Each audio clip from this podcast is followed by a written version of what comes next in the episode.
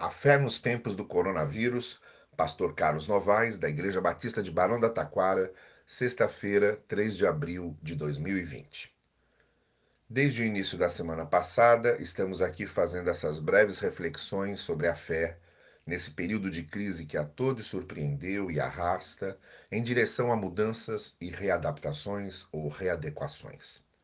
Ao lado da palavra fé, Outras duas palavras costumam ser citadas no Evangelho como formação de um tripé virtuoso: o amor e a esperança.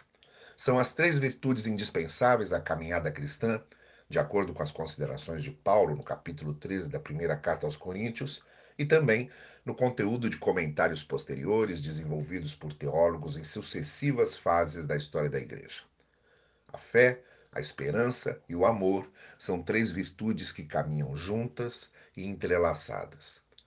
Quando existe fé, existem a esperança e o amor. Quando a fé é real, também são reais o amor e a esperança. A fé sem esperança não passa de mero exercício de retórica doutrinária ou teológica. Fica reduzida a palavras motivacionais ou frases de autoajuda, feito uma árvore repleta de folhas mas sem raízes, sem conexão com o solo. A fé sem amor é discurso vazio e inconsequente. É ativismo religioso, é um rótulo bem desenhado e enfeitado, mas sem conteúdo.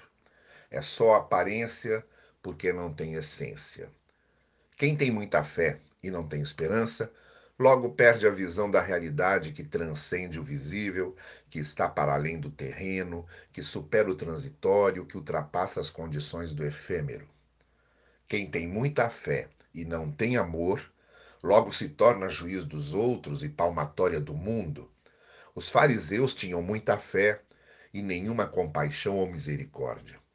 Para Jesus, por exemplo, mais urgente era saciar a necessidade dos famintos, deixando-os colher espigas de milho no campo, do que cumprir os rituais da guarda do sábado.